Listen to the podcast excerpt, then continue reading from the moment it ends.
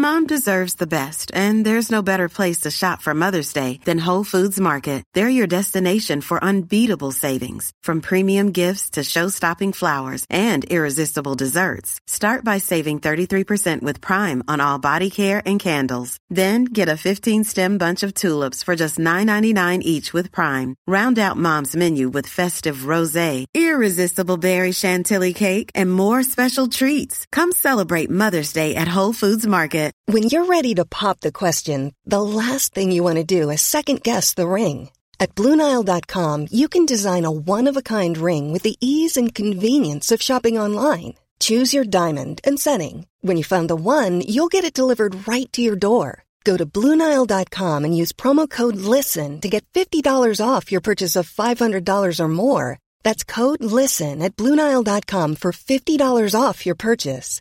Bluenile.com code LISTEN. Quality sleep is essential. That's why the Sleep Number Smart Bed is designed for your ever evolving sleep needs. Need a bed that's firmer or softer on either side? Helps you sleep at a comfortable temperature? Sleep Number Smart Beds let you individualize your comfort so you sleep better together. JD Power ranks Sleep Number number 1 in customer satisfaction with mattresses purchased in-store. And now, save 50% on the Sleep Number limited edition Smart Bed for a limited time. For JD Power 2023 award information, visit jdpower.com/awards. Only at a Sleep Number store or sleepnumber.com.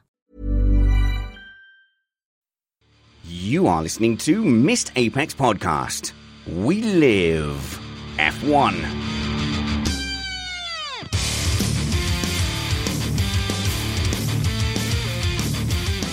Welcome to Missed Apex Podcast. I'm your host, Richard Spanners Ready. We focused very much on the Lewis Hamilton Max Verstappen fight on Sunday. It felt a bit uncomfortable at the time, but listening back, I think it was justified, and we've had really great feedback from that show. And we've even had people who claim to be Red Bull and Verstappen fans, uh, I think, more relieved that there was more balance than they perhaps expected from that show and that lineup. I hope you guys enjoyed it, but I, I did want to get back on the mic and address some of the midfield stuff. Um, we've got a few non-race topics to talk about as well, and then maybe we'll have a little bit of a look ahead to that finale in Abu Dhabi. We are, of course, joined by Matt Two Rumpets. How's it going, Matt? Uh, it's going fine. You know, my favorite part of the show is when you tell me what's on the show and then I look at what I've actually put in the notes and go, where's the rest of it coming from? All right. Yeah. Um, so my job is to just declare things. Uh, you sort it out as we go through the show. But uh, some, some positive Missed Apex news that I want to address. You, in fact, pointed this out to me that we are scoring very highly in the charts at the moment. So in the UK iTunes charts, we are the 34th ranked sports podcast, which is just incredible. And if you look around at the company, we are up and around all these very highly polished, well funded shows. And I think I just wanted to say to you, Matt, well done. And you too, extremely well done. I am very proud uh, of what we've done, but I have to say, we could not have done it uh, alone. We couldn't have done it without all our great panel and the support of the patrons. If the money alone wasn't enough, the belief that our patrons have had in us has been outstanding. So I want to I want to credit being in the top 34 of the the iTunes charts uh, to them, Matt. As as much as as good as you've been, I want to give them most of the credit. And as well they should, because without them, neither of us would be here. But I, much like our drivers and constructors argument, I can't believe you're leaving out the fact, first of all, we're top 100 in US, Canada, Australia, and Great Britain. But we were number 159 in all podcasts in Great Britain. Yes, the episode, the the review the itself episode. was the 158th That ranking podcast. is giant. It I'm certainly is. I'm not even introduced yet, but that is giant. We may as well introduce you. It's Christian Pedersen from the media world of Denmark land. Hello, Christian. Hello, Mr. Spanners and Matt, and congratulations. Right, You did the right thing. Yeah, I think so. I mean, obviously, it doesn't like change. It's an arbitrary number in some ways, but what it shows is that you know people have been sharing the show, people have been tuning in, and uh, to those people who are newish, I just want to say uh, welcome to Missed Apex. We have a variety of voices on the show. We have people from Denmark land, all the way up there in the in the cold, and uh, we even go across the the channel to the Netherlands, and we have Jules Sagers. How's it going, Jules? Hi, Spanners. Going well. I'm uh, coming to you, speaking of national charts for podcasts, coming to you from a country where one of the leading F1 podcasts boycotted the Saudi Arabian Grand Prix and didn't record a show. I completely can have some sympathy with that. Even if you look at the mainstream broadcasters, you will see there are certain prominent uh, uh, broadcast people that, for example, won't cover the Russian Grand Prix, and um, I know the Chinese Grand Prix as well was was very difficult for certain people. So I absolutely respect that stand. We we don't boycott any particular race. Just a small point on that cancel a podcast on behalf of going to Saudi Arabia thing. If you look at the race this weekend, not only did I get to meet a female Saudi Arabian driver, I got to see the fire in the eyes of the marshals, and I got to see a lot of things I didn't really expect to see.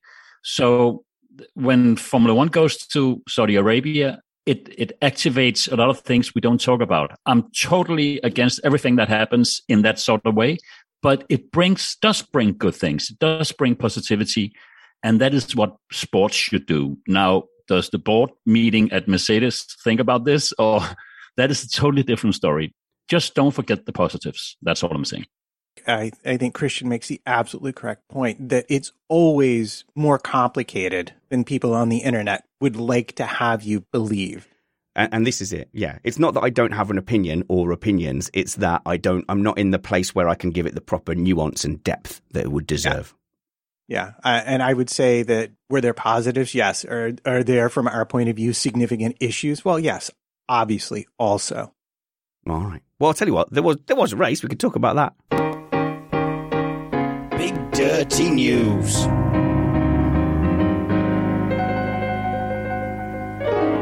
Mm, so let's uh, let's talk about some of the action in the midfield from Sunday's race. And uh, we didn't quite finish saying it, but I also wanted to say a thank you for everyone who's shared a link to Missed Apex podcast, missedapex.net. Share that on your Twitter, tag us, even if you've only got five people. Um, it really does. It helps our visibility. And I don't think we'd have been able to spread the word without you guys sharing it. So thank you very much for that. Matt, I think the safety car is a great place to start because, you know, with the focus was on Verstappen getting the free lead, but there was loads of cars up and down the grid that won and lost. Yeah, and this is the thing. For if you were in the midfield, well, I mean, even at the front, it was a thing. The teams made a bet when that safety car came out. Some teams bet on it just being a safety car, and some teams and and made decided they would get their free pit stop and take advantage of it while they could. Because looking looking at the crash you're thinking this is going to go long enough that I'm into the hard tires to the end. And yeah. then some teams said heck with that. Track position is going to be king here in Saudi Arabia. So we stay out and we gain the positions and we sort the rest of it out later. And everything where you wound up, whether you won or lost, flowed from that singular decision. Do you have any? Do you have a, like a list of who who pitted, who went for it? Do we know? Well, you know me. No, I have no idea. Of course, yes, I have a list right here in front of me. So the people who made the decision to pit, aside from the two Mercedes, and I think this is interesting because I think the people who pitted were were covering the Mercedes uh, in the midfield. It was Norris, who I believe was in fourth place at this time, or no, Leclerc fourth, Norris in fifth, Stroll, Latifi, Alonso, and Russell. Now, Stroll and Russell were in a beautiful place because they were just about at the pit entrance when the safety car got called. So they actually got away scot free. They got their pit stop in and they got back out without losing a place. And then they gained when everybody else came in. And um, the people who definitely stayed out, and this made for split strategies. Uh, Ricciardo, Sainz, and Vettel all had started on the hard tire. So it was it would have been a pointless stop for them because they would have had to go onto the medium, which wouldn't go far enough at that point. Oh, okay, well, what do we what do you think of the the tactics there, Jules, from the teams? Because there seemed to be this kind of insinuation. Well, well, you know, it's likely for it to be a red flag, and I suppose there is precedent in this current regime of it being safety car, safety car, oh, and then red flag. It feels like it's a bit too much for the strategists. You've got to preempt what the marshals are going to decide or what the race control is going to decide. That takes a bit of the sporting edge away from it for me. I think so. Um, I think for as a strategist to think of all these possible scenarios, it's it's undoable. I think, and it made me it made me think of, of this track and tracks like these uh, Liberty seems to want to go to inner cities and have street circuits like Yeah. these. But if you want tracks like this, I think this weekend showed that, you know, these tracks uh, play Yeah. into hand that every single piece of debris can mean a virtual safety car or a safety car or a red flag. And last weekend showed uh, the race was interfered with so much that I think you people need to rethink if if this is what we want. Uh, yeah, for her, I mean, yeah, like whether safety. Well, you know, I'm not a fan of street circuits, Matt. so, so I think street circuits inevitably do lead to this kind of stop-start action, especially where safety correctly is is paramount. My my real question, I think, here, Christian, is is the approach to whether that needed to be a red flag. Well, the big the big thing is you bought this flat screen TV for Christmas, and then on January first, it's half price. That's basically what happened here. So you were given an opportunity to buy something, but then suddenly it's uh, it rewards everyone else, and that is what happened with the first red flag. Um, uh, I remember a time when the the pit entry was closed when you had a red flag, and that basically destroyed everything because once you get a red flag, then balls are thrown into the air and people have to uh, make new decisions on the go. Mhm. And that is what makes Formula One exciting, I think, when people have to not rely on what they already know from the beginning of the race. When they're put in a situation where they have to make uh, split decisions, then things change. So I'm not really sure you can do anything about I've got a solution. what happened there. No, you're wrong. I've got a solution. I think Matt. Matt Give it to us. Uh, and then I'll say my thing, and then Matt will say why I'm wrong. If there was a red flag that finished the race on lap 54, and there was a big crash, like in Brazil when they had the count back and Fisichella ended up being declared winner instead of Raikkonen, they could they count back to like where was the last sort of sane point before all of this kicked off. So why not have a a safety car plus? So someone's gone into the barrier and you go, okay, it's safety car plus. That means that the we, we are saving the marker point at this point where the safety car plus goes out. And if this then turns into a red flag, we will revert back to that point. If it's not a red flag, we'll carry on and your tactical decisions then count. Matt, come on, come on, Matt, for once. Give me some give me some props. Come on, that's good.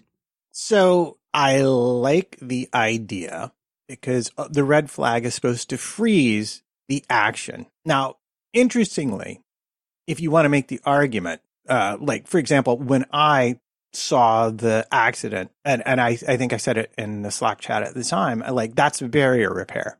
Like you see how hard he went in, and I think that's why the people who pitted pitted is because they knew it would be enough laps under the safety car. But if you watch the F2 races, every single barrier repair was a red flag. So you could also argue the information was there to make the correct decision from. You just had to decide was it going to be a repair or not. I like the idea. The problem you have with that, if you want to talk about maintaining tactical decisions though, and ignore what I just said, is that there is already a rule under the red flag that you can put new tires on, that you can fix damage and stuff like that. So if you're going to revert, and some people pitted and some people didn't, you're giving the people who didn't pit still a chance to catch up. So you'd also have to deal with that other rule as well. And in fact, many people were rather furious because, uh, in addition to Verstappen, it gave several people a chance to fulfill the tire requirement without needing any pit stop at all. So I've had races where the safety car and someone pitting was to the advantage of what I wanted to happen, and I have the reverse as well. And when it's not going in your direction, it's it's just the worst. It's And heartbreaking. it basically, Yeah. yeah, it's it it's a bit like a dog running onto a field in a Champions League final uh, during the penalty shootout. It's a bit like that because it didn't have to be. Yeah. So uh, I- I'm thinking, how about uh, expanding the virtual uh, uh, safety car a bit and maybe go for the virtual, maybe have a virtual two, uh, which goes a bit slower, but you still keep your position on track. It makes a pit stop uh, available and viable, maybe, uh, but you're still on track and you're keeping the pace, maybe slowing down for the area affected, et cetera, et cetera. Sorry, I just realized that we should nickname the safety car period snakes and ladders. or shoots and ladders. Is that what you call it over there? Nope, snakes and ladders. There you go. Yeah. Well, yeah. Okay. All right.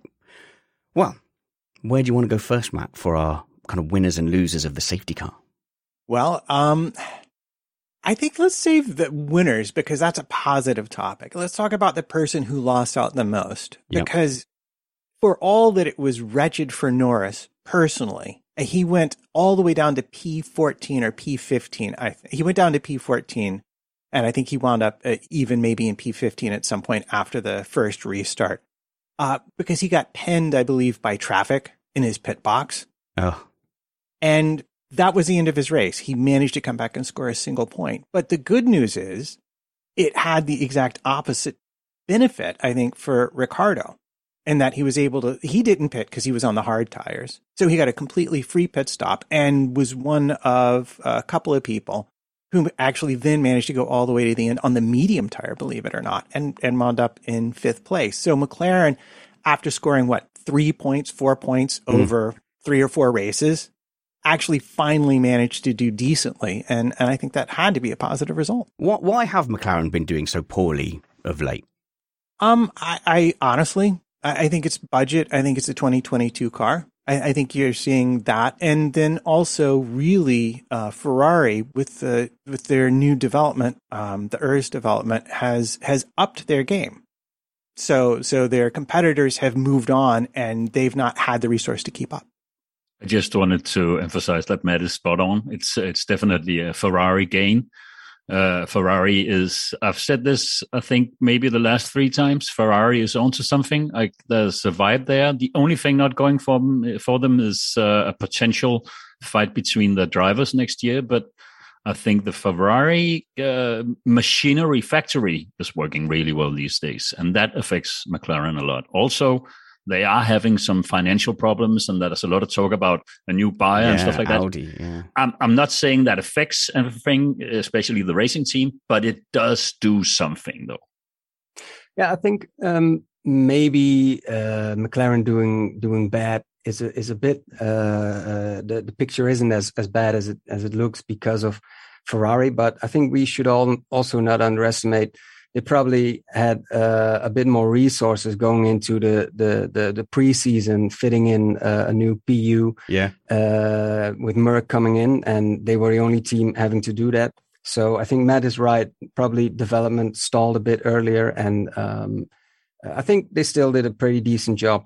Probably coming in uh, fourth in the constructors, and you know, with a with, with a new uh, power unit. Yeah, as well. Okay, so I just want to zone in on the two drivers just for a little while because it has been a, a season of two halves for McLaren. There's been a lot of glory for McLaren, and and in most of that kind of glory, good form time, Norris had the upper hand, and since they've been kind of leveling off a bit, actually Ricciardo has looked not you know not mega strong or anything, but it's looked like there's not too much to pick between the two drivers. Less so, perhaps.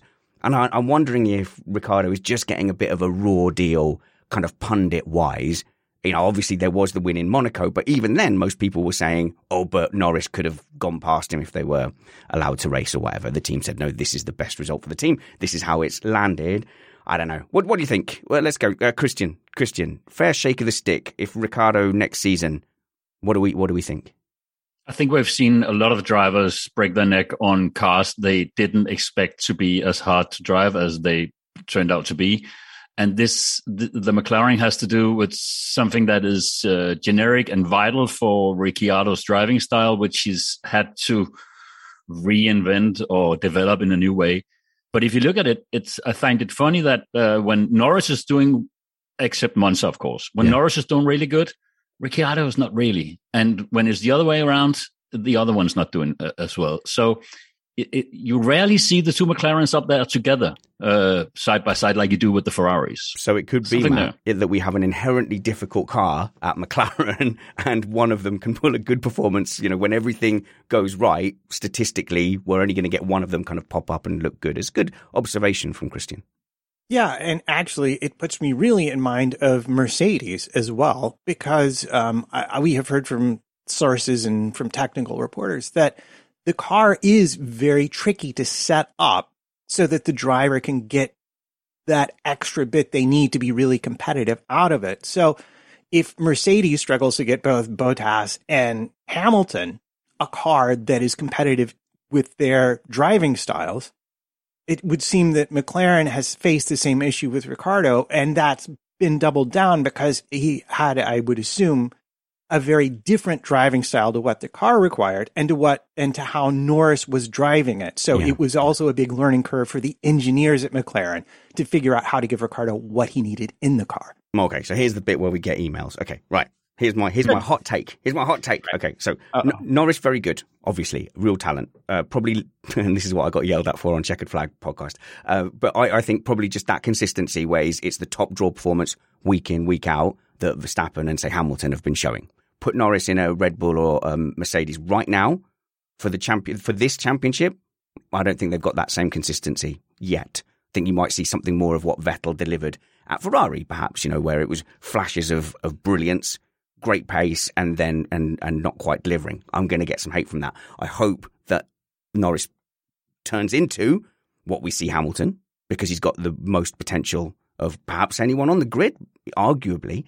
But I refuse to believe that Daniel Ricciardo, not quite looking as brilliant at Norris in his first season at Mercedes, at uh, McLaren, is something to write Ricciardo off for. Did extremely well against Ocon. Did extremely well toe to toe against Verstappen in what increasingly is obviously Verstappen's team, and made Vettel look a bit silly in 2014 as well, and looked great in the Toro, Toro Rosso. I, I just, don't, I just don't, I don't understand how people have written him off quite so quickly, just because of because of the last six months or the first six months of the season. Matt. It's all down to Carlos Sainz. I'm just going to say it. Everything is about Carlos Sainz with you. True. You're obsessed. It's so Sorry. true, Matt. Stop He went- agreeing. Stop sucking up to Matt. to I'm Ferrari. agreeing with you, Matt, all the time in everything. I love it when we He, agree. he showed up at McLaren and was right there with Norris. Then he goes to Ferrari. He's right there with Leclerc. Ricciardo comes to McLaren. Now, again, it, it could just be a, a trick of the driving styles, but Ricciardo struggled in a way that Sainz didn't. And so that, that did drop his stock, I believe, in the eyes of the commentary. Does that make him any less dangerous as a driver or any less talented? No. Could he win a world championship if he was in the right car? Yeah, absolutely. I do believe that. But in the absolute comparisons, right now, if you're a team hopper, Carlos Sainz is the person you have to do as well or better than in order to impress anybody. And this is what team hopper. I mean, there's another term for that. Is is journeyman, isn't it? The journeyman driver, the journeyman footballer, moving around team to team without kind of settling and claiming that ownership on a team. And actually, you've named two drivers, probably include Ocon in that as well, who are talented enough, and Perez, talented enough to be picked up by teams, but have not made that kind of stake in the ground in a team and made it theirs. Yeah, no, I, I would agree. And I, I only gave a mild snort of amusement because you snuck Perez in there, even though we're No. talking about the midfield.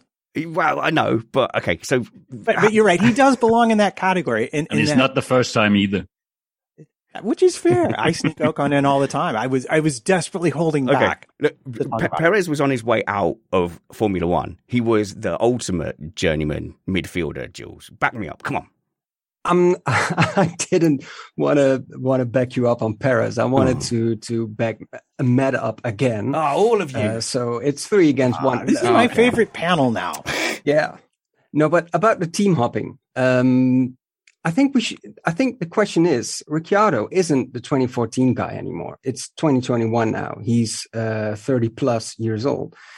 Uh, Yeah. I think the question could also be: Is he mentally still up for um, giving it his all, or mentally up for uh, the, the the fight against a Yeah. teammate like Norris? I think we shouldn't forget he had a high at Red Bull. Um, he he left Red Bull uh, while he didn't really want to. I think we can all agree on that. Yeah. then the Renault years were a disaster. They didn't challenge him. They put him in a position where he didn't want to be, wasn't used to be, he wasn't fighting for victories. So mentally, that should that does something to you. And then you come into McLaren as as a big celebrated name, but you actually struggle.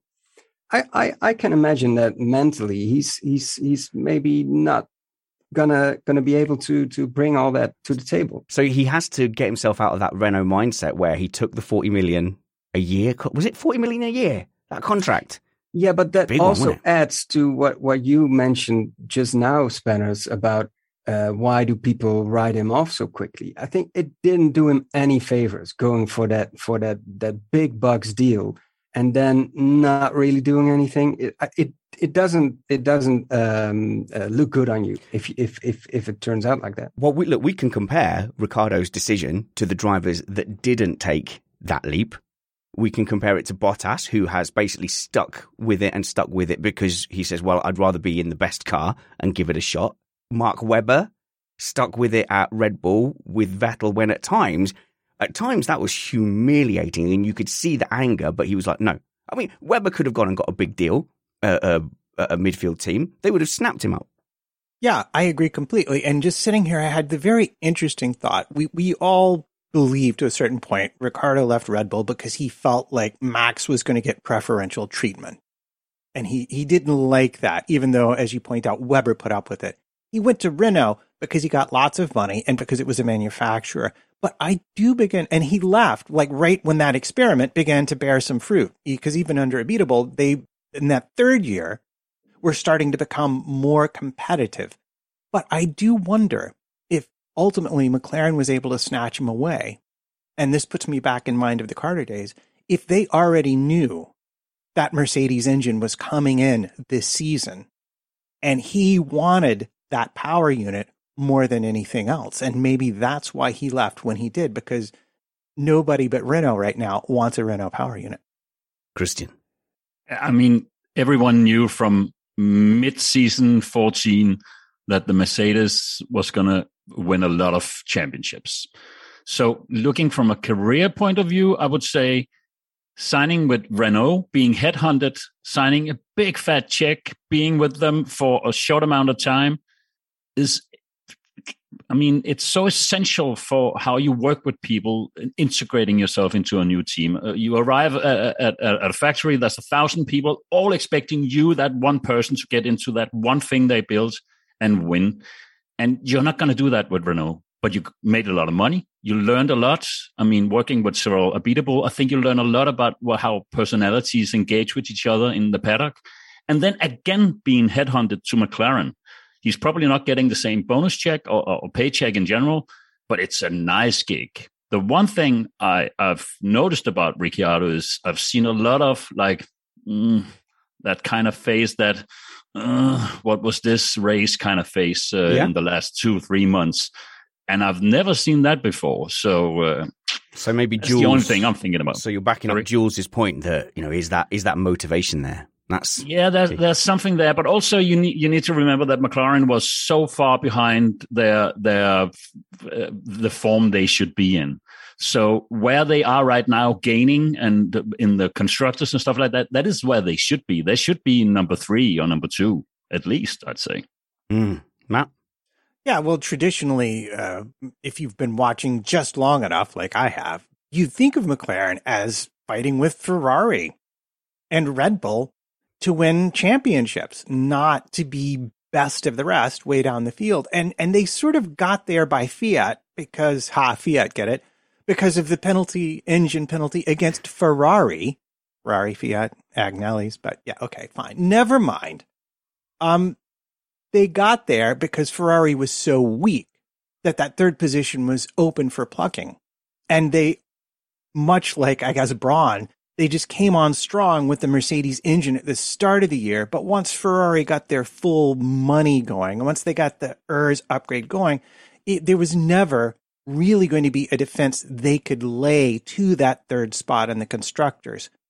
And I love that Jules pointed out about having to spend all their tokens just shoehorning the power unit in. They weren't able to fix anything else like all of their competitors could with their tokens because they took the new power unit. So they were always going to be losing mm. out at some point because there was going to be development they couldn't do on the car because they changed nothing but uh, what they needed to to get the power unit in. So I think this is an inevitability. And I think it's been difficult for Ricciardo, but I am really interested to see what next year's cars bring because that's going to be a much more level playing field for McLaren and and it will be. Yeah, I honestly don't know. It's going to be a coin toss, but we could see easily four or five teams there or thereabouts uh, fighting for the win. So I'm going to use a cliche and say if it looks like four rings, it sounds like four rings, and it smells like four rings, it's probably Audi. and and the rumor uh, that rumor doesn't just surface from nowhere. There's something about that rumor. Of course, there is. It could be Williams. It could be McLaren. McLaren makes a whole lot of sense from a from a broader perspective. But if Audi buys McLaren and sells McLaren, you can keep one driver. Which one would you pick? They're probably going to pick Lando. No offense, but they are probably are. He's the future for the team.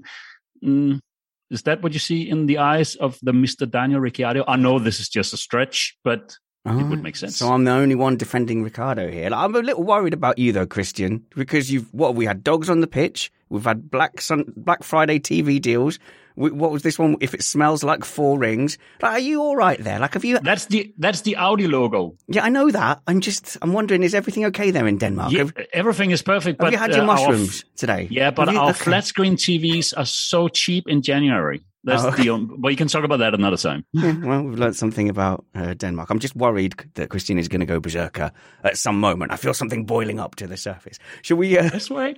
should we move away from um, McLaren then? So we had kind of a winner and a loser uh, with McLaren. Uh, what? Where do we want to go next? Well, it, if just Ferrari oh. count. Uh, Ferrari, yes. But that seems like a natural kind of evolution, to be honest. Yeah, let's do that. Let's do Ferrari. And I do want to bring this up because they have a very intriguing teammate battle going on that also includes Norris. It was spicy. It's 159 for Leclerc. It's one 158 for Leclerc, 149 and a half for Sainz, and in between it, 154 is Norris in the drivers' championship. So we wow. could see three places going different directions depending upon how they finish uh, at the end of Abu Dhabi. So there's something to keep your eye on. But what I love about this race and what I love about what the safety car did, because it was, you know, snakes and ladders, it wound up putting Sainz and Leclerc next to each other with Leclerc on hard tires and Sainz on medium tires. And there was some, well, yeah. I hate to say fireworks, but it was a bit spicy, wasn't it? Who, who, who caught out of our panel here? Who caught any of that? That battle between Leclerc and Sainz, Christian, that that to me seemed like Leclerc going, no, I'm not doing it. Uh, and it was. And I mean, if uh, Leclerc has been, uh, or Leclerc uh, has been uh, highlighted as the driver genius of the century several times. Yep. And this is the first season he has a new teammate, and the guy is literally uh, on par. And that is not what you would expect if you were Leclerc, I would say. No, and I would say a, he's pressured. There's there's a few reasons that could be because looking at the season and the other drivers who've got a new car this year, you would expect Sainz to be struggling. Leclerc yes. was beating Vettel comfortably, but you feel like there was something going on back there, and, and as, as, yeah, and as much as I like Vettel now and think he's a really really good bloke, I always felt like he was overrated at Red Bull. I always felt like he had much more of a, a car advantage than was perhaps uh, clear uh, and I think he was shown up kind of immediately by Ricciardo, Uh, uh, uh Matt at span uh, Matt at missapex.net to complain about this, by the way, and then went to Ferrari and had a chance to fight Hamilton and could not bring it with that consistency. And then as soon as Leclerc came in, instantly looked beatable from Leclerc. And I think that led a lot of people to go, well, Leclerc is the is is the next in the line. He's the next Schumacher, Alonso, Vettel. He's the next in the line for succession and then Sainz has come in, and actually you'd expect him to struggle, but like Christian says, they look level. So something's going on here. Is is it that Sainz is just a, a genius? And um, Matt would argue in that favour.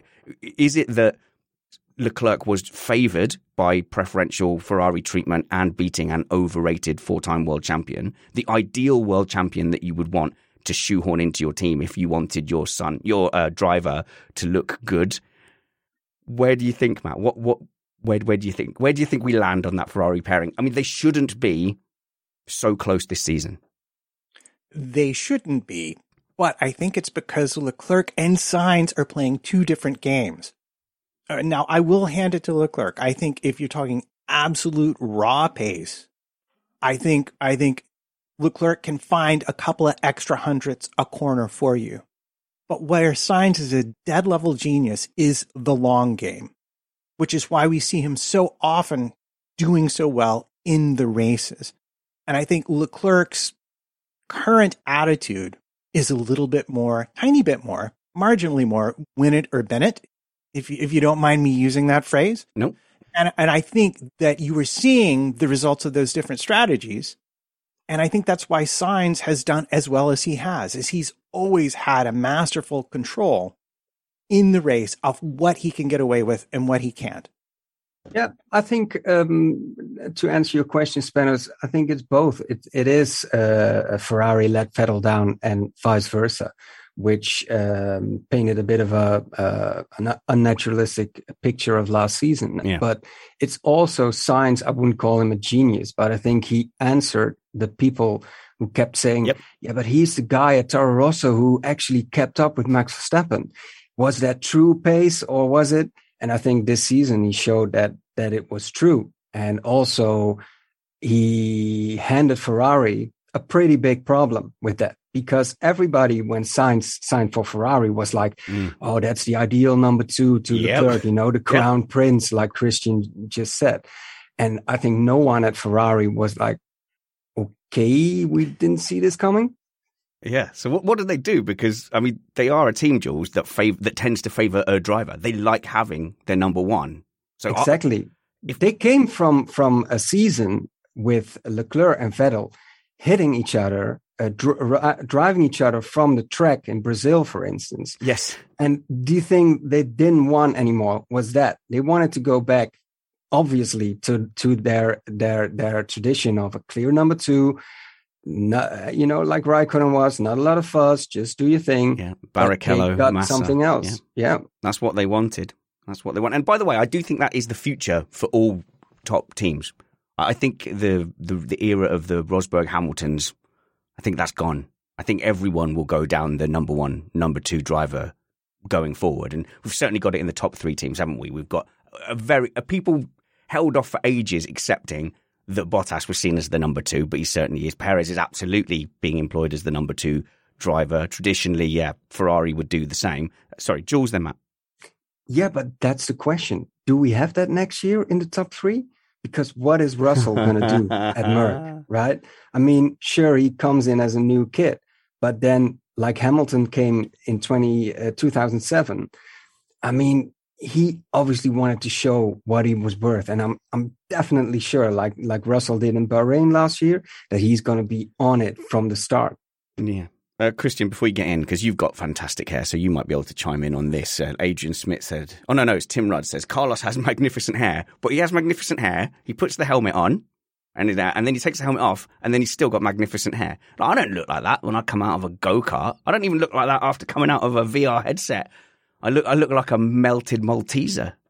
He, he, I mean, that family in general. I mean, Oh, I just, I would love to go to their place in the countryside, uh, drive some rally cars, hang out with the old one and the young one. It, it's just, it's a magnificent family. I think they have, they have racing in their blood. I still watch his dad actually doing the Extreme E, and it's just, he's on fire. Oh, wow. This, uh, he's older than me, and I'm around 120 in 70 years' time.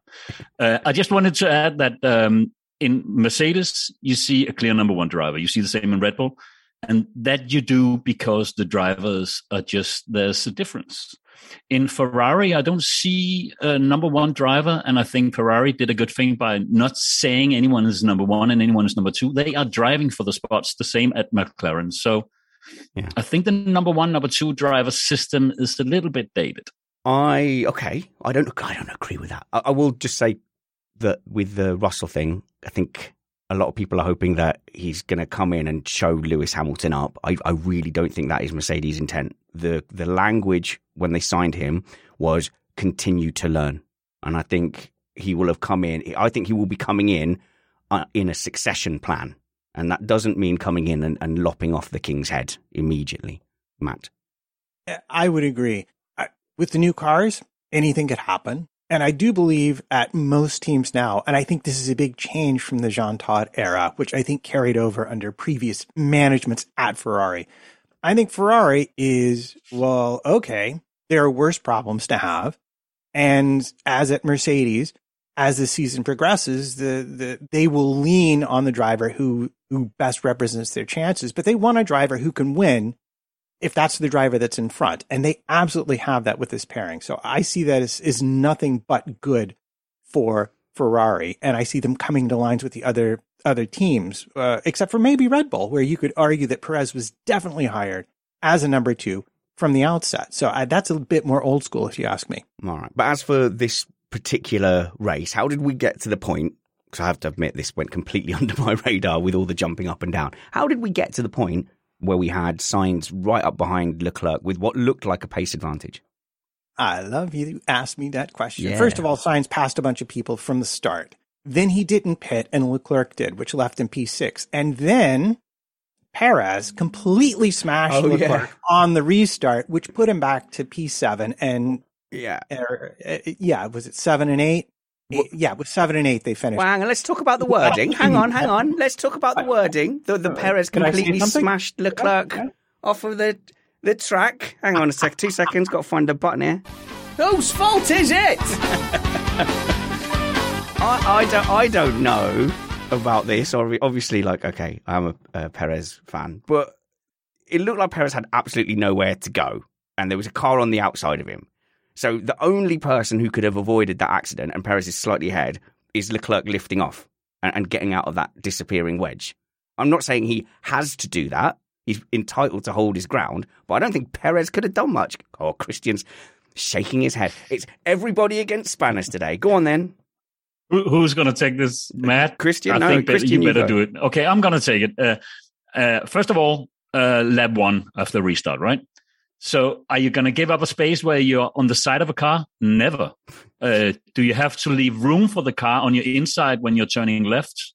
Definitely. So, arguably, no, 100% Perez's fault. Oh, Matt. Yeah, no, I Ju- think- Ju- Jules will stand up for me. I'm afraid not. I actually rewatched this situation uh, in preparation for this show. But I mean, Perez is taking over Leclerc, who is on his left side. And and he Exactly. knows, okay, this track is narrowing. He there's no way he didn't know Leclerc would still be there. So I I I I, I get that on his right side there was still somewhere an Alpha Tauri, but uh, I think it was Gasly. But he should have known uh, where was Leclerc going to go. If he if he would stamped on his brakes, probably someone would have hit him from the back. All right, It fine. can happen. Fine. Matt, you host now. I'm going to sulk for a bit. Oh, sorry about that. But that is how they wound up fighting with each other for almost the entire rest of the race. Because as I mentioned, there was a tire differential there that, that gave Sainz an early advantage over, over uh, Leclerc, especially on the starts. And so that's where all the kerfuffle came from between having to give the place back and so on and so forth. Yeah. But it did make it fun for them. Although it did on the radio, it, it did sound a bit interesting, but I- I do believe that was Sainz just being like, give the place back before you get a penalty because we still, you know, like we don't want a Okay. team penalty. It's That would- not right. That was so optimistic. So the, the situation, as I kind of see it, is Sainz has, has made the pass pretty much, and Leclerc has used going off track to, to keep it, and then not wanted to yield because because there was like stuff ahead of them. They were avoiding stuff too. So I think Leclerc might have gone, well, you know, I was just making sure Carlos had enough space to not crash into people. Uh, but then Sainz's justification was just. It, you know, you can see that in 4K. He's he could have just said, you know, I think I took made the overtake stick. Can he give it back to me? Using the, they're going to give us a team penalty, guys. No, they're not. That never happens with teammates. I've never once heard the race control go, no, swap back with teammates. And Sainz knows that. That was fun. I enjoyed it though. But did he eventually give the place back? Uh, good question. I, I think possibly he did, possibly he didn't.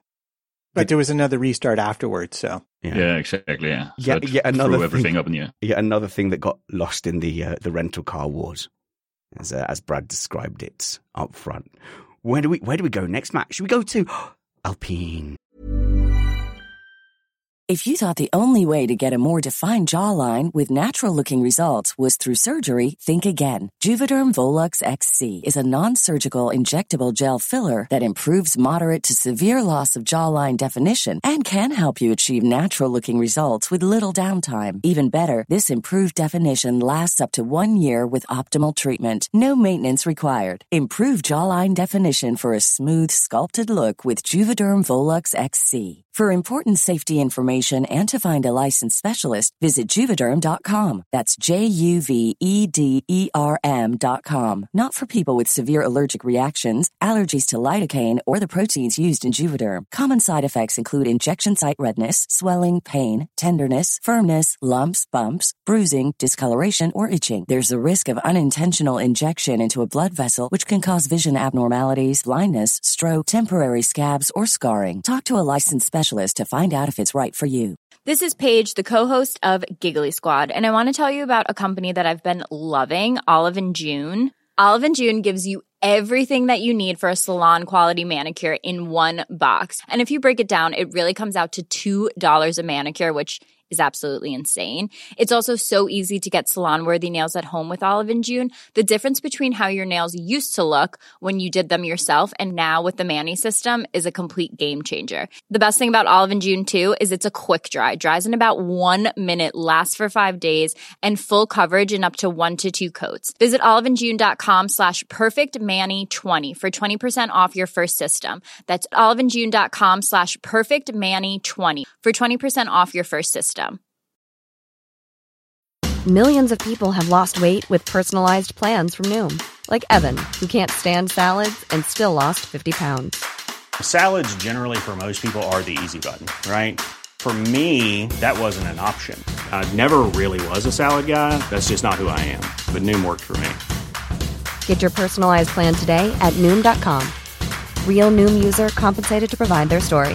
In four weeks, the typical Noom user can expect to lose one to two pounds per week. Individual results may vary.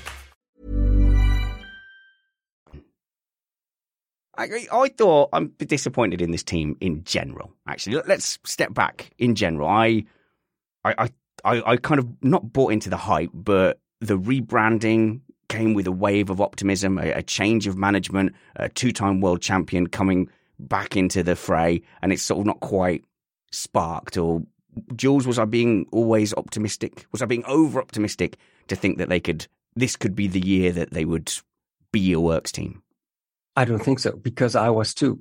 See, I'm taking your back in this one. Ah, yeah, it's too late. No, too I, I, was too optimistic too. I mean, it, it's a great livery, and and and you know, Abiteboul left the scene, etc. Alonso back, and I really expected them to be more, to do more than this season. And uh, but someone whacked me uh, uh, in the head telling me that no, but all the resources are going into 2022, so this is just a, a warm up, an year. off season for them. Another, I don't know if that's true. Another for them, another warm up year, Matt. That's what Renault have been saying since for years. Yeah, we've got a five year plan. No, no, no, no, no, a seven year plan. No, no, it's uh, we're not even Renault now. Yeah, well, on the one hand, you would expect slightly better of them. On the other hand, they had a management change and their plan all along was to aim at the new regulations, which keep getting moved back a year. And crucially, and this I think is is the big difference between them and Ferrari for me. And and the one thing that does puzzle me a bit is Ferrari brought a massive upgrade to their power unit in anticipation of next year's rules. Renault's power unit is easily two years old. They're easily um, the general calculations I've seen is they're 30 plus brake horsepower down on on the best power unit in the field. And somehow they've they've managed to come fifth. They've won a race. They've had a podium, and they all but had a podium here. Oh, yeah. Were it, were it not for the thing that really excited me most about this race, which is watching multi-lap ERS comparisons between two drivers fighting. Jesus. Okay. I, I, I, was actually just going to repeat what Matt just said about the third place last week uh, and the, the almost third place this week. And from two tracks being so aerodynamic uh, dependent, if you if you're spot on with your aerodynamics, if your wind tunnel is correlated, you're in good shape. Mechanical grip you can always create. That is a totally different thing. So uh, I think Alpine is doing quite well considering their old engine don't underestimate an old engine in this. Just look at uh, Lewis Hamilton's new engine. The the difference Yeah. from an upgrade late in the season. Jules, you're getting some props from our live stream, pointing out how brutal your your damning with faint praise was. How, how do you think Alpine have done? It's a great livery. Yeah, but yeah, but even this, I mean, I appreciate what you're saying, uh, Christian, but those results, the win in Hungary, the the the podium in Qatar, and the almost podium last weekend, they were all a bit of freak races, weren't they? Was that on Wow. merit, Definitely. or was it, you know, getting dropped in your lap and uh, and and and take the the the, the opportunity, See, which Matt, is a quality. see, well. see, hey, uh, Matt, he, Jules is saying that Ocon's win was a fluke and he didn't deserve it. Um, unbelievable. Uh, yeah, against an Aston Martin that was overusing its fuel while he was lifting and coasting. No, it, they absolutely deserved it. It was luck they were in first place, just like it was luck Ocon had a pole position, like, you know, because there were three pole positions in this race apparently, and he managed to luck into one. But I did, I was right. I heard him in an interview say, Oh yeah, at the start, I just aimed out of the way to let them by because I knew I couldn't stay in front of them and I Yeah. didn't want to get involved in any drama. Okay, so tell us about that that battle uh, between Bottas and Ocon, Oh, and you think this was won and lost on the ERS deployment? Absolutely, because how long did that battle last? It lasted four or five laps. And the Jeddah circuit had been talked about as not having the same kind of braking zones as, say, Monza. So it's going to, over multiple laps, point out minor differences in ERS efficiencies, the ability to recharge and efficiently use. Plus, in general, just how have I programmed my energy? Like, for example, Alpine consistently pulled away from Bottas in the first sector. Ocon did, as did Max against Hamilton. But in the second two sectors, Mercedes absolutely crushed them. But by the time you get to the third or the fourth lap, and you're recharging your battery a little less than your opponent each time, we actually saw Bottas have the pass done, but lock up going on to the last lap and giving Ocon a little bit of grace. But he had no battery left coming out of that final turn. And that's why the Mercedes was so able to easily overtake him is because there just wasn't enough battery left for him to be competitive on straight line speed there. So when I watch Formula One live, I usually do it on like six, seven, eight different screens. Yes. So I have a lot of onboards, uh, and uh, I, Bottas, I picked up on him on the five, six last lap of the race. And you can just tell how he learned a lot about corner 27 every time, how he took it in, in, in a new way, uh, where he positioned his car. And he almost got it three laps from the race. And then the second last lap, he, he, he did what Matt was just talking about. And then the last corner before the, the line, it was perfect. You could actually tell when he went into the corner, this is going to happen. Maybe by a few meters, but this is going to happen. It was wonderful. It was beautiful. And you saw, like up up front, actually, obviously the Verstappen Hamilton race was overshadowed by the incidents, but you saw the different lines going into that final turn. The one I think that Hamilton ended up getting the nearly the pass done and Verstappen going down the inside. He did that a very similar thing. It looked like he'd overshot the corner and came back to it very, very late. And and actually, something that's been overlooked, I think, Christian, is that the track had had some designs in mind to allow that. So some different lines through the final corner, and then also turn thirteen with the banking. I think we can take some positives from a track I didn't like, but let's take those things that did work and think about those moving forward. I'd like to talk about the track because I love the track. Oh, Well, okay. Of, of, of, I mean, I I, com- I think it's wonderful you do a thing like this. You get Hermann Tilke, to, uh, who's the best in the business to do this, and you tell them to build a fast track inside a city. And they just deliver in nine months. It's unbelievable. The only thing that didn't work was was the things that happens that you're not really sure will happen, uh, and that's just. I mean, you Mm. build a lot of you, you build a lot of learning by trying uh, but the uh, the uh, corner 13 corner 22 23 and 27 uh, to, to to some uh, degree you could take it in two different ways totally made my day i love this track Okay, I, uh, I'll not push back. particularly to the location but the track I'll push back a little bit, Matt, and which is just that, like I said, I think on the race review, I, I think a lot of that was predictable, and I think a lot of people looked at the layout and the close walls and went, "Oh, that is going to lead to a lot of c- carnage." And you could see if you put those walls around Spa, you could probably get exactly the same kind of result. It's just something inherent about street circuits. I don't, I don't buy that it's unpredictable. It's not unpredictable, but it's predictable at all street circuits. And I do want to point out, just because it occurred to me, that we had four virtual, or as I now call them, Vettel safety cars, because Vettel was parts of his car were responsible, oh, yeah. I think, for every last one of them because he got into a bash with Tsunoda and then another one with um, Raikkonen and was just dropping bits of his car everywhere. Uh, but if you took those away, you had that ridiculous pace at the front where Hamilton was pushing Vettel, uh, pushing Verstappen and trying to make him burn through his tires. And you had this great, you really had a lot of great racing going on on this circuit.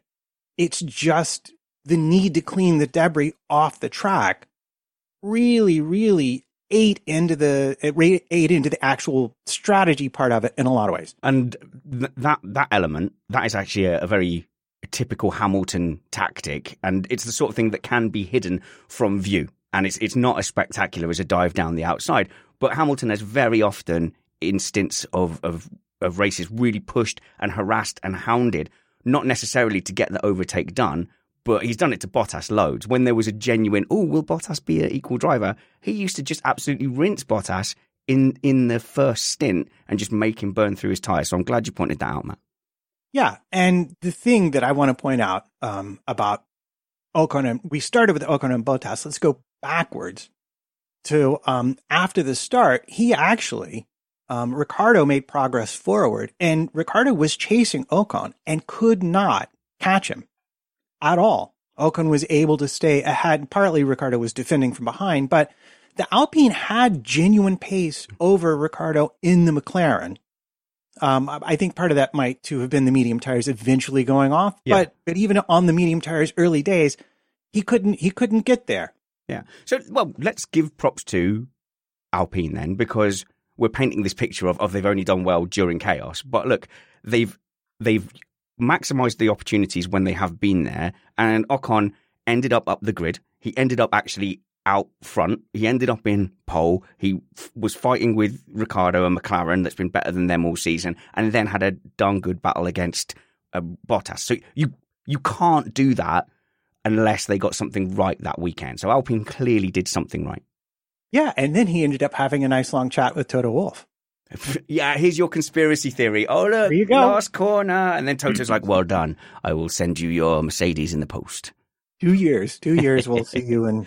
Yes. Okay. That's the fun speculation. So what I would like to do now is is just have a little bit of a look forward, just five or ten minutes, a little bit of look forward to um, to Abu Dhabi next weekend because I am going to get kicked out of my shed. We are recording on a Tuesday afternoon here. Matt is it's like seven o'clock in the morning when we started the call. Now you're more of a morning person than me, Matt but for, for me. So it, we should do it as an experiment. Let's wake me up at seven to do a podcast, and you'll get a very different. Um, it's like two in the morning for me. You get a very different experience. Yeah, exactly. At least it will keep me out away from the school runs and uh, and away from all the chaos. Put on your shoes. No, both shoes. No. So uh, my plan for next season for 2022 is to yeah. have every other week Tuesday as a slot where we do our extra content because we've been a bit piecemeal about it when we have a Joe on or a Matthew Carter style show or when we have the specialist shows with interviews whenever we can get hold of them. I want to kind of make every other Tuesday the time we do that and then we can have like Missed Apex is six shows a month and I think that would be good. Uh, and I also want to make sure that we've got two patron stream or two patron only pieces of content in the month as well where we can relax a little. And what I want to do is I want to move our doom scrolling podcast and that spirit into our F1 patron podcast. So we'll have an opportunity to, I think, argue a bit more, um, go a bit more into the, the Twitter style arguments of Formula One, and also talk about some doom scrolling stuff, personal stuff, and bring on some of our doom scrolling guests too. That sounds like fun to me. I'm I'm not a Twitter user, but I hear it's very like peaceful on there. Super People, peaceful. It's like a drum circle. Nice to each yeah. other. It's yeah, yeah, okay. Yeah, you should uh, you should check it out. Uh, but what I wanted to do, Matt, as well, is to make sure that the people who have supported us and and made this possible for us to get some extra content, and it's the kind of content we want to do anyway. So we'll we'll deliver our our six shows that will try and keep as professional as possible, and then we'll make two objectively worse, worse but looser shows that we can have some some more fun, some extra fun on um, during the month as well for our patrons.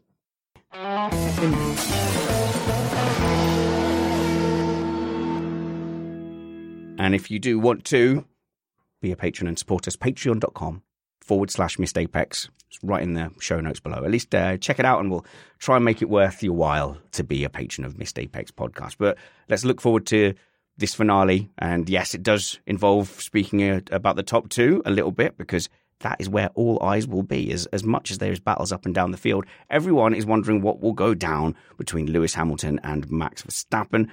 I will, I'll lay my pennies down here that I think Mercedes will turn up with a car advantage. Very interesting to see a lot of pundits after qualifying in Saudi Arabia say, oh, no, Red Bull have got a car advantage. Oh, look, Red Bull are the fastest now because Verstappen was on a pole lap. I, I think this is entirely wrong. I think early on, Red Bull saw that they did not have race pace. And it was going to be much the same story as uh, Interlagos and as Qatar. And so they set their car up to be a pain in the behind. And that's what they did. They went out and they said, right, we everything is about qualifying on pole and trying to make a nuisance of ourselves. So I think we're going to turn up to Abu Dhabi with the Mercedes being a much faster car and Red Bull are going to have to do what they have been doing brilliantly since COTA, which is harass. And that's what it's going to be. It's going to be ground level, hand to hand combat. They're going to put Verstappen on pole. They can try and put him on pole, sacrifice everything to put him on pole. I can, I can, I could even see them, you know, just, oh I could even see them like making it difficult to be lapped. You know, having Perez being difficult to be lapped. They're going to throw everything at Mercedes, Matt. I, I cannot see this being just a clean fight. Well, I think you are correct in that Red Bull, because of their rear wing issues, have lost out to Mercedes in terms of overall combination of qualifying and race pace. And I suspect, given the reprofile of the circuit, that will affect them equally, if not more, at the last race of the season. And looking at how they set up their energy deployment, um, it was all first sector. So it was all about getting as far away as possible during the first sector and then making the other people have to catch up and defending into turn one because that's the only chance they had. I mean, even putting the medium tire on was frankly a little bit nuts, but they did it because they needed the only way they were going to win is with track position to start. And that's that's a minor sign of desperation that they won't tell you about, but I absolutely believe to be true. I think Mercedes will go into the last race with a significant advantage, and it's really going to be Red Bull pulling one out of the hat to um to to pull off a, a victory, which they now need to win the drivers' championship, I'll, unless I'll be unless yeah, unless, and I'm not going to say anymore because I don't want to be the person responsible. So I want to be I'm gonna, clear. I'm going to say it. I want to say it. Unless you can just, uh, you can, I'll wait you my turn. I'll wait my turn. I'll wait my turn. But I'm going to say it when you want me to say it. now, I want you to say it now. Okay, Jules, what will happen in Holland on Sunday evening when Max Verstappen is disqualified from the World Championship from driving off Hamilton? Uh, it, I would say uh, a proper storm. I don't, am- am I allowed to say that? No, no, but don't worry. Well, apparently now you are. It is a Patreon stream, but Uh, yeah, and it's a normal wedding in Denmark as well, just so you know. So no offense here. it's understandable. I'm- You'll you'll frighten the Brits, okay, Jules. Keep a lid on it. we talked about before the the kind of football fan uh, attitude that uh, uh, some uh, Verstappen fans, um, uh, you know, bring to the game. The sentiment I get on Twitter is FIA, but then mafia memes. You know, Mhm, uh, mhm. it's all everyone's against Red Bull. Everyone is in favor of uh, Verstappen. Hardly any reflection on the Red Bull and Verstappen behavior and whether the the penalties uh, would have actually been in uh, rightfully given Okay. to him. Yeah. So if he gets disqualified, I'm sure it, it will be a, a, a big scandal, Okay. regardless of why. the scenario Christian has laid out there was I wasn't sure. I mean, I did do a tweet. We we we thought I think most of the panel, the the brake check could have attracted a higher penalty. It attracted exactly the penalty that would make sure that they went into the final round level. And I see that narrative. It's very useful to F1 because now they get to do the level on points into the final round. After all of this, it comes down to level. Great, that's fine. You know, we can we can take our tinfoil hats on and off as required. But they're not actually level because the Spa win, I think, the Spa win in the rain, that count is that counts as a win. So if they do count back on level points, I think Verstappen will have seven does, yeah. seven wins to six wins. I can't remember Seven the numbers, but uh, he, he definitely has more wins than Hamilton. So on point, he will win. Yeah, yeah. So unless they finish ninth and tenth, the, whoever finishes ahead out of those two is is going to Yes. be the the championship leader. But that also means that Verstappen, if he ends up in a double DNF with Lewis Hamilton and they both go out, he is champion.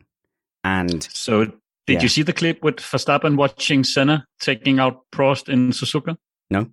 Where he actually said, "Yeah, of course, I would do that too."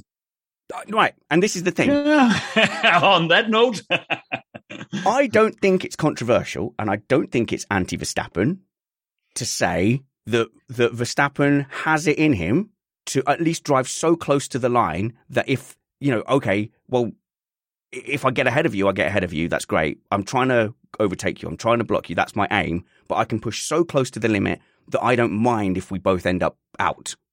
Is I don't think that's controversial that he would court potential contact. I think we've seen him do it. In Brazil, he took a trajectory where he was absolutely putting a collision or not a collision in the hands of Lewis Hamilton. If you if you dare try and stay on the track, you hit me. And he did that in Qatar as well. Uh, So I, I really don't think it's a stretch or anti Verstappen, Jules, to Not say at all. that to say that a double DNF is, is possible. No, not at all. But that that also um, originates in the way he himself reflects on the things that have happened during the season, and especially the last couple of races. You never hear him um, reflect on his own actions in a way like, okay, maybe I went a bit too far. Maybe I shouldn't have done it. Maybe I should look back at the at the images to see if I misjudged anything. That there's no doubt within Red Bull, within himself, that they are in the right and and in that way the only way i think uh, it can be prevented the scenarios you just put out is if the stewards Masi, whoever sit down with him and maybe him and hamilton before the race before the weekend and say listen from now on this is what goes and this is what doesn't go I'm sorry, but there's no penalty. Let's say it is Verstappen's fault and he is deemed to have deliberately taken out Hamilton or to be predominantly to blame. There's no penalty they can give him that stops him being world champion. They are they did no- it with Schumacher. They Schumacher had already lost on track. yeah, the- but he would have won if they didn't disqualify him. No, they? no, no, no. Versta- I mean, with the with the Villeneuve thing. yeah, so Villeneuve won on track and and Mm. finished Oh, first. yeah, without- that's true. That's without true. any true. intervention. And then about five days later, there was a hearing and he was disqualified and had all his points taken away. I do not see any universe where the FIA in that similar position take the title away from Max Verstappen in the steward's office by disqualifying him from the whole championship. They can disqualify him from the race, won't matter. He'll still have more points on countback than Lewis Hamilton. let's just hope this will not be th- something we have to talk about because we want pure racing. We want the right man to win, and the one. Why are you shaking your head, Spence? Be- because we won't because we won't get clean racing, we won't get good racing. We haven't had it all season, and we won't get it here. True. There's one way without FIA or whoever interfering, um, and that is if Merc just makes sure uh, Verstappen doesn't get anywhere near uh, Hamilton, and that means a front row lockout probably, and then uh, maybe give something extra to uh, Merc customers, maybe McLaren who have some extra power somehow, and maybe intervene in the in in the qualifying, but what they need to do is just make sure uh, Verstappen doesn't get anywhere near him, and and that's the safest way, I think.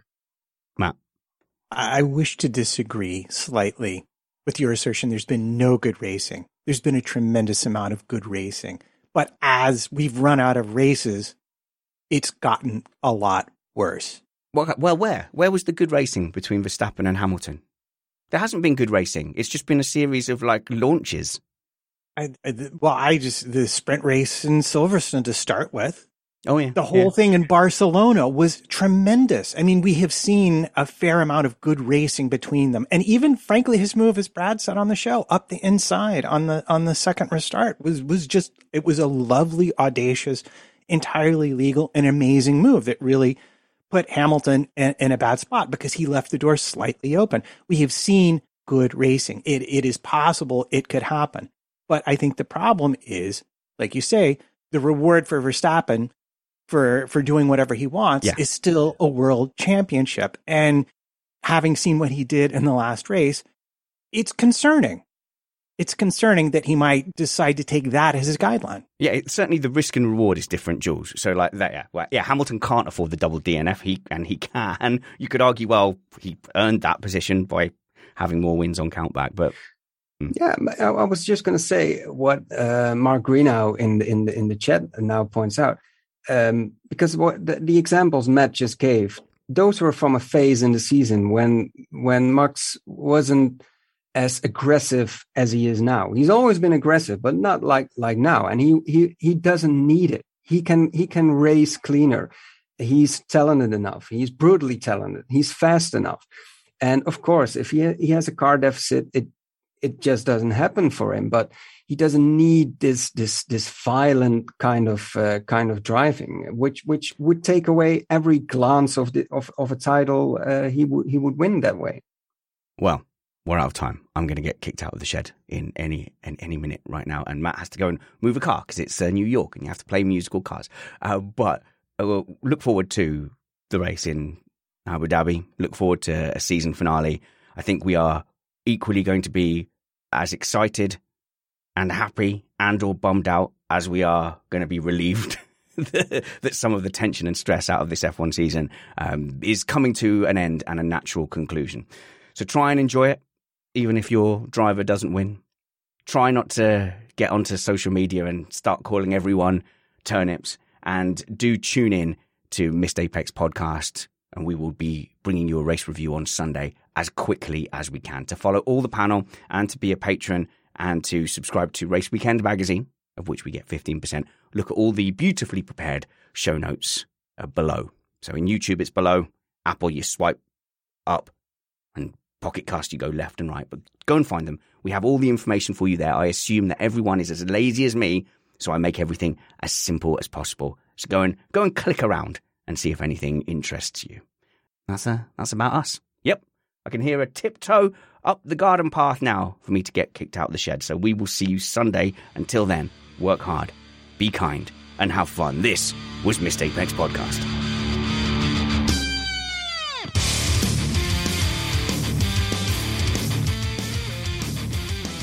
No! Leave me alone! It's my shed! I built it!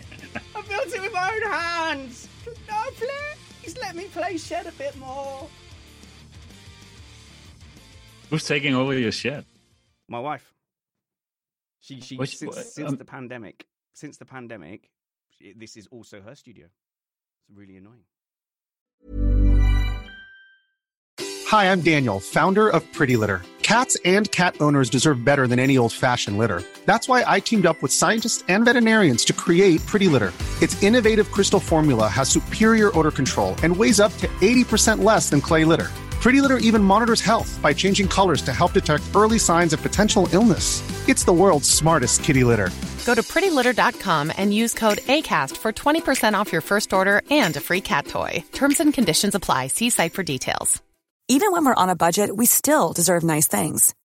Quince is a place to scoop up stunning high-end goods for 50 to 80% less than similar brands. They have buttery soft cashmere sweaters starting at $50, luxurious Italian leather bags, and so much more. Plus, Quince only works with factories that use safe, ethical, and responsible manufacturing. Get the high-end goods you'll love without the high price tag with Quince. Go to quince.com slash style for free shipping and 365-day returns. Mom deserves the best, and there's no better place to shop for Mother's Day than Whole Foods Market. They're your destination for unbeatable savings, from premium gifts to show-stopping flowers and irresistible desserts. Start by saving 33% with Prime on all body care and candles. Then get a 15-stem bunch of tulips for just $9.99 each with Prime. Round out Mom's menu with festive rosé, irresistible berry chantilly cake, and more special treats. Come celebrate Mother's Day at Whole Foods Market. Even when we're on a budget, we still deserve nice things. Quince is a place to scoop up stunning high-end goods for 50 to 80% less than similar brands. They have buttery soft cashmere sweaters starting at $50, luxurious Italian leather bags, and so much more. Plus, Quince only works with factories that use safe, ethical, and responsible manufacturing. Get the high-end goods you'll love without the high price tag with Quince. Go to quince.com slash style for free shipping and 365-day returns.